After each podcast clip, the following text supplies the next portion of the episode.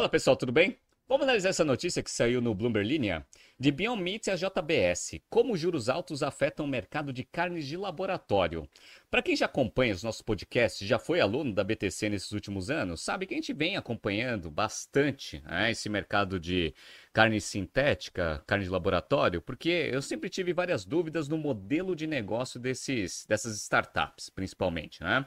Bom, tem várias verticais de análise que você pode questionar a viabilidade desses negócios, mas eu basicamente trabalho em duas. Se o cliente está disposto de fato a pagar por um produto que tem essa tecnologia, né, que você não usa carne normal e aí você sintetiza as proteínas em laboratório, Eventualmente, isso daí era um ponto de questionamento, mas o meu principal era a falta de escala. Alimentos é um mercado que depende muito de escala, e para você conseguir fazer essa tecnologia nova conseguir ser rentável, escala sempre foi, para mim, um fator crítico de sucesso que nenhuma empresa conseguiu mostrar um modelo de negócio sustentável. E agora, com o cenário macroeconômico difícil, a gente percebe que essa fragilidade do modelo de negócio está começando a ficar muito mais evidente.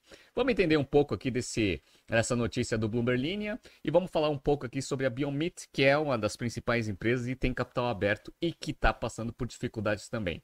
Se você gosta das nossas análises, por favor, dê um like nesse vídeo.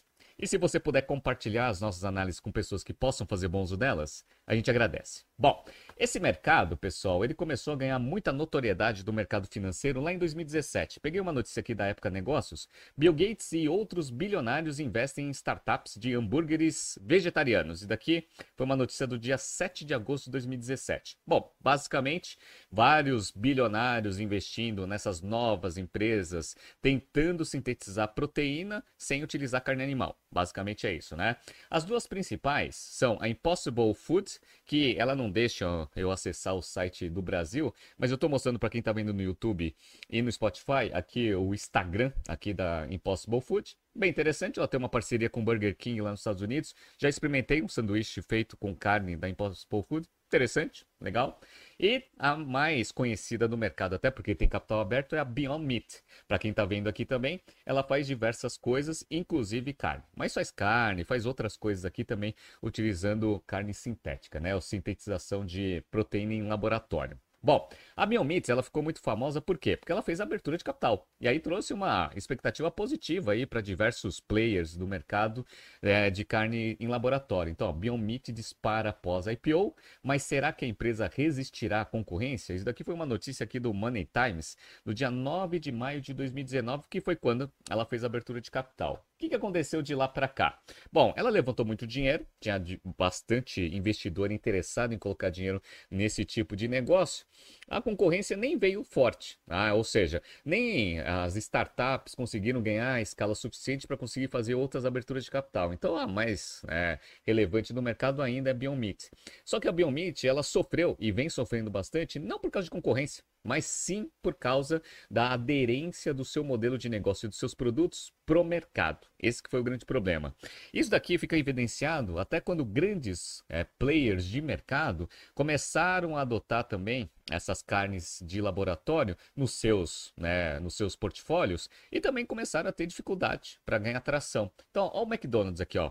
O McDonald's, ele fez uma parceria com o Beyond Meat e fez um teste lá no Canadá, que é um teste pelo que eles tinham mencionado para o mercado, tinha sido bem sucedido. Só que eles quebraram a parceria com a Meat e começaram a fazer um teste do McPlant lá nos Estados Unidos. E aí eu peguei uma notícia aqui do dia 1 de agosto de 2022. Ó, o McDonald's fechou, é, é, concluiu o teste em 600 pontos de venda lá nos Estados Unidos e parece que o teste não foi muito bem sucedido. Esse McPlant ainda existe no portfólio ali de produtos do McDonald's, mas ele vai utilizando isso seletivamente em alguns países onde ele acredita que exista aderência para esse tipo de produto. Mas nos Estados Unidos ele ainda tem, mas não está querendo ganhar muita escala porque percebeu que a rentabilidade versus a demanda não compensava os esforços estratégicos operacionais. Basicamente é isso. Então a gente está vendo até que empresas com bastante escala não estão conseguindo ver a rentabilidade nesse tipo de produto. E aí o que acontece? O que acontece é que a única empresa de capital aberto sofre bastante. Então, ó, eu estou mostrando aqui, para quem está vendo no YouTube e no Spotify, o gráfico das ações da Biomeat desde a abertura de capital. Então, lá no dia 22 de 7 de 2019, as ações chegaram num pico de 234 dólares, quase 235. Beleza. Quanto que está sendo tradeado hoje as ações da Biomeat? 12 dólares e 91. Então caiu de 234 lá no meio de 2019 para 12 dólares e 91. Ou seja, o mercado praticamente desistiu aqui desse tipo de, de negócio, né? Então vamos entrar agora na notícia para a gente entender aqui o aparato de informações que a Bloomberg conseguiu reunir para mostrar que esse mercado está em dificuldade. Vamos lá. A Unreal Food desistiu de lançar um ovo sem ovo. A Remastered Food parou de desenvolver bacon vegano. A The Meatless Farm suspendeu a produção de sua salsicha à base de vegetais. A grande reviravolta do setor global de carne de laboratório é uma realidade e vem ganhando força. Com menos capital fluindo devido ao aumento das taxas de juros, investidores reduziram muito o financiamento justamente quando a inflação eleva os custos de produção e deixa os consumidores mais seletivos sobre suas escolhas alimentares. Então, nesses dois parágrafos que a gente vê, bom, o mercado está sofrendo porque investidores já não querem mais colocar dinheiro nessas empresas que queimam muito caixa. Vou mostrar para vocês a Biomeat. E a inflação está fazendo os custos operacionais dessas empresas ficarem cada vez maiores, ou seja, a rentabilidade que já era negativa está ficando cada vez mais negativa. Vamos lá. Esse cenário abala um campo com muito competidor, que cresceu rapidamente após o sucesso inicial da Biomeat e da Impossible Foods, como a gente viu no meu histórico, né? Vamos lá. E diante de consumidores desencorajados pelo excesso de processamento, valor nutricional e sabor, uma lista crescente de empresas de proteína alternativa está fechando, demitindo funcionários e buscando compradores. Observadores da indústria dizem que mais turbulência está a caminho antes do setor, né, antes que o setor se estabilize. Então, vocês perceberam que não é só um problema de modelo de negócio, também tem um um market product fit ali que não está ali muito adequado para o que o cliente efetivamente busca. Então tem muita gente que não está comendo né, e não está aderindo a esses novos alimentos por causa da quantidade de processamento que tem no, no processo produtivo. Essa é a primeira coisa.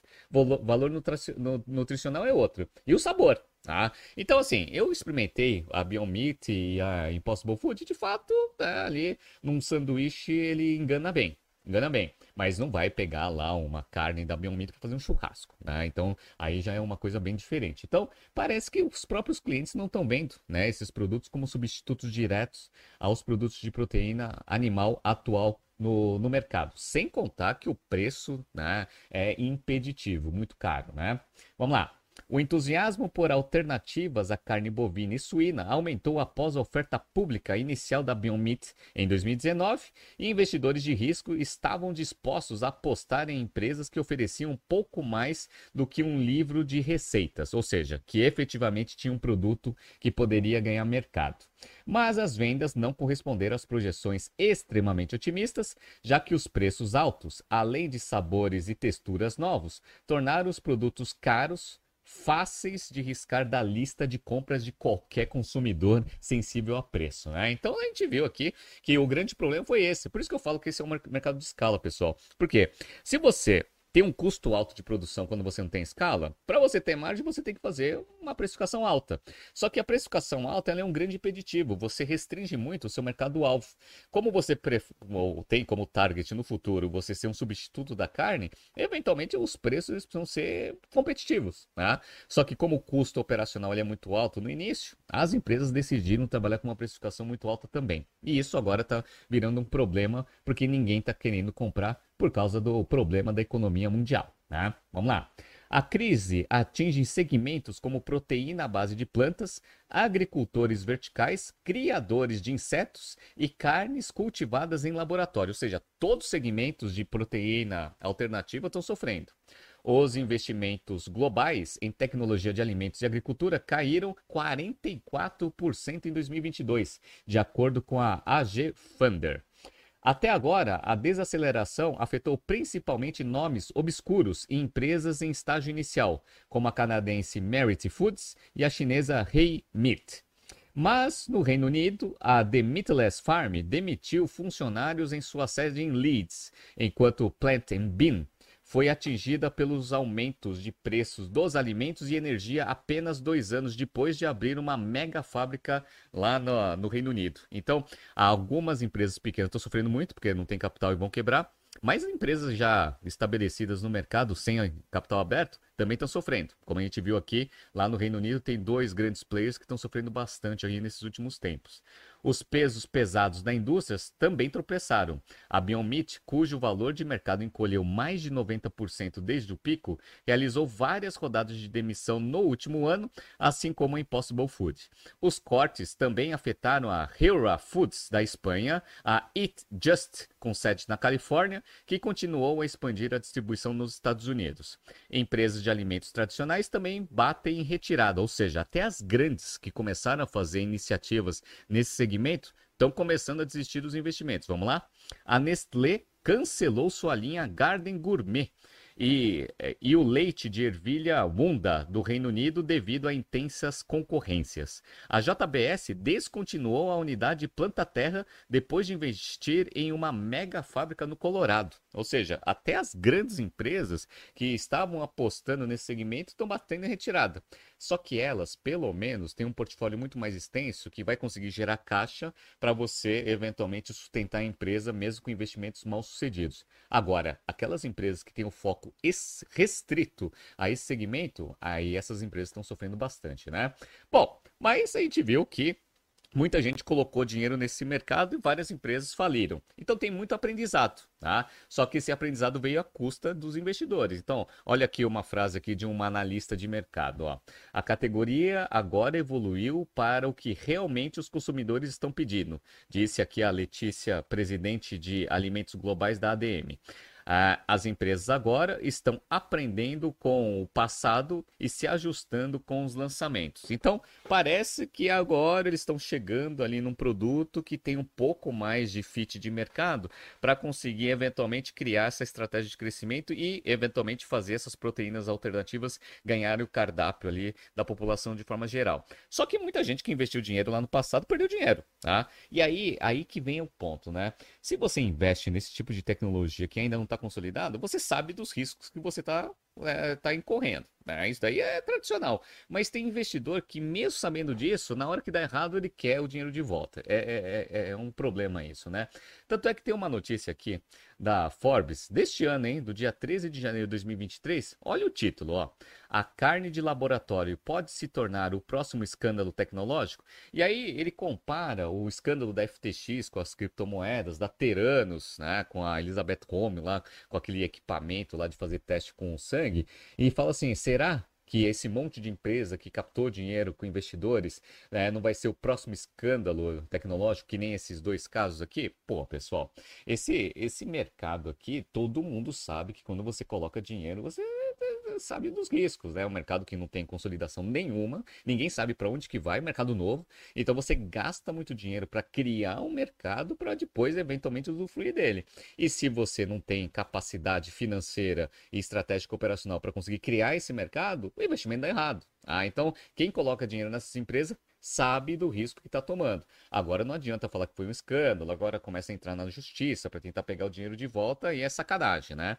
Mas já estou vendo aqui que o mercado financeiro já está começando a se preparar para quando essas empresas começarem a falir, já entrarem na justiça e já criar lá o novo escândalo de tecnologia do mercado, né?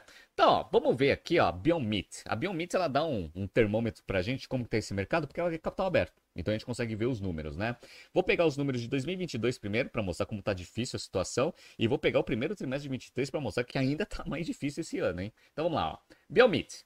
A Biomit, ela teve uma queda de receita em 2022 versus 2021 de 9.8%. Então, vocês estão vendo aqui, para quem está vendo no YouTube e no Spotify, eu estou mostrando aqui top line. Né? Então, ó, Estados Unidos as vendas caíram 4,9%, internacional caíram 20,7%. Beleza.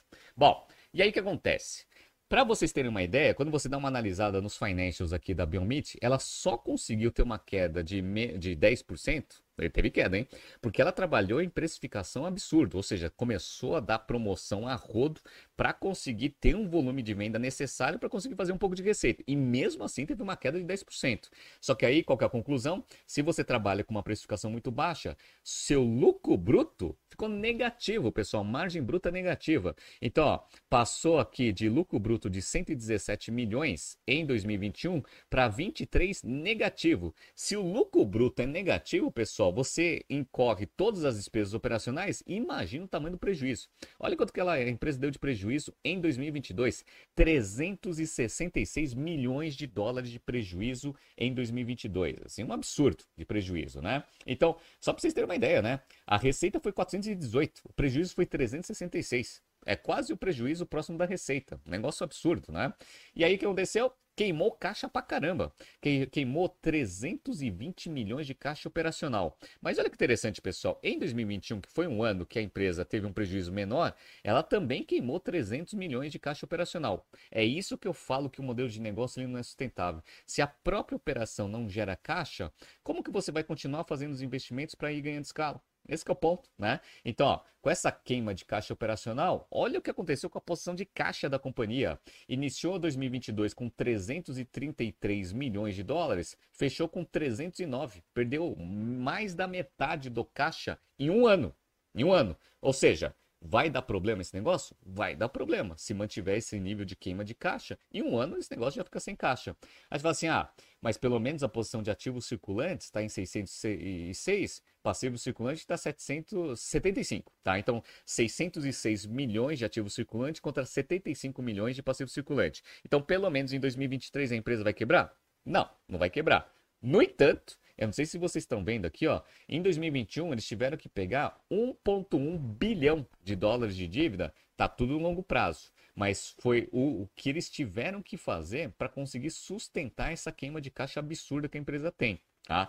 Um dia essa dívida vai vir de curto prazo. Quando ela vier para curto prazo, a empresa precisa ter dinheiro para honrar. Vai ter? Provavelmente não. E olha que interessante, pessoal. Em 2022, o patrimônio líquido da empresa virou, ficou negativo. Ou seja, mais passivo do que ativo. É uma empresa que está começando a se desenhar né, para entrar em falência. Tá?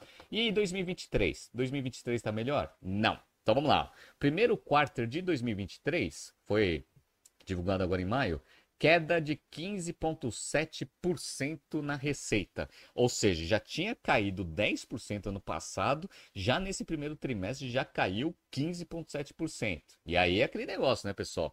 Vai caindo, vai perdendo escala, vai aumentando ainda o prejuízo.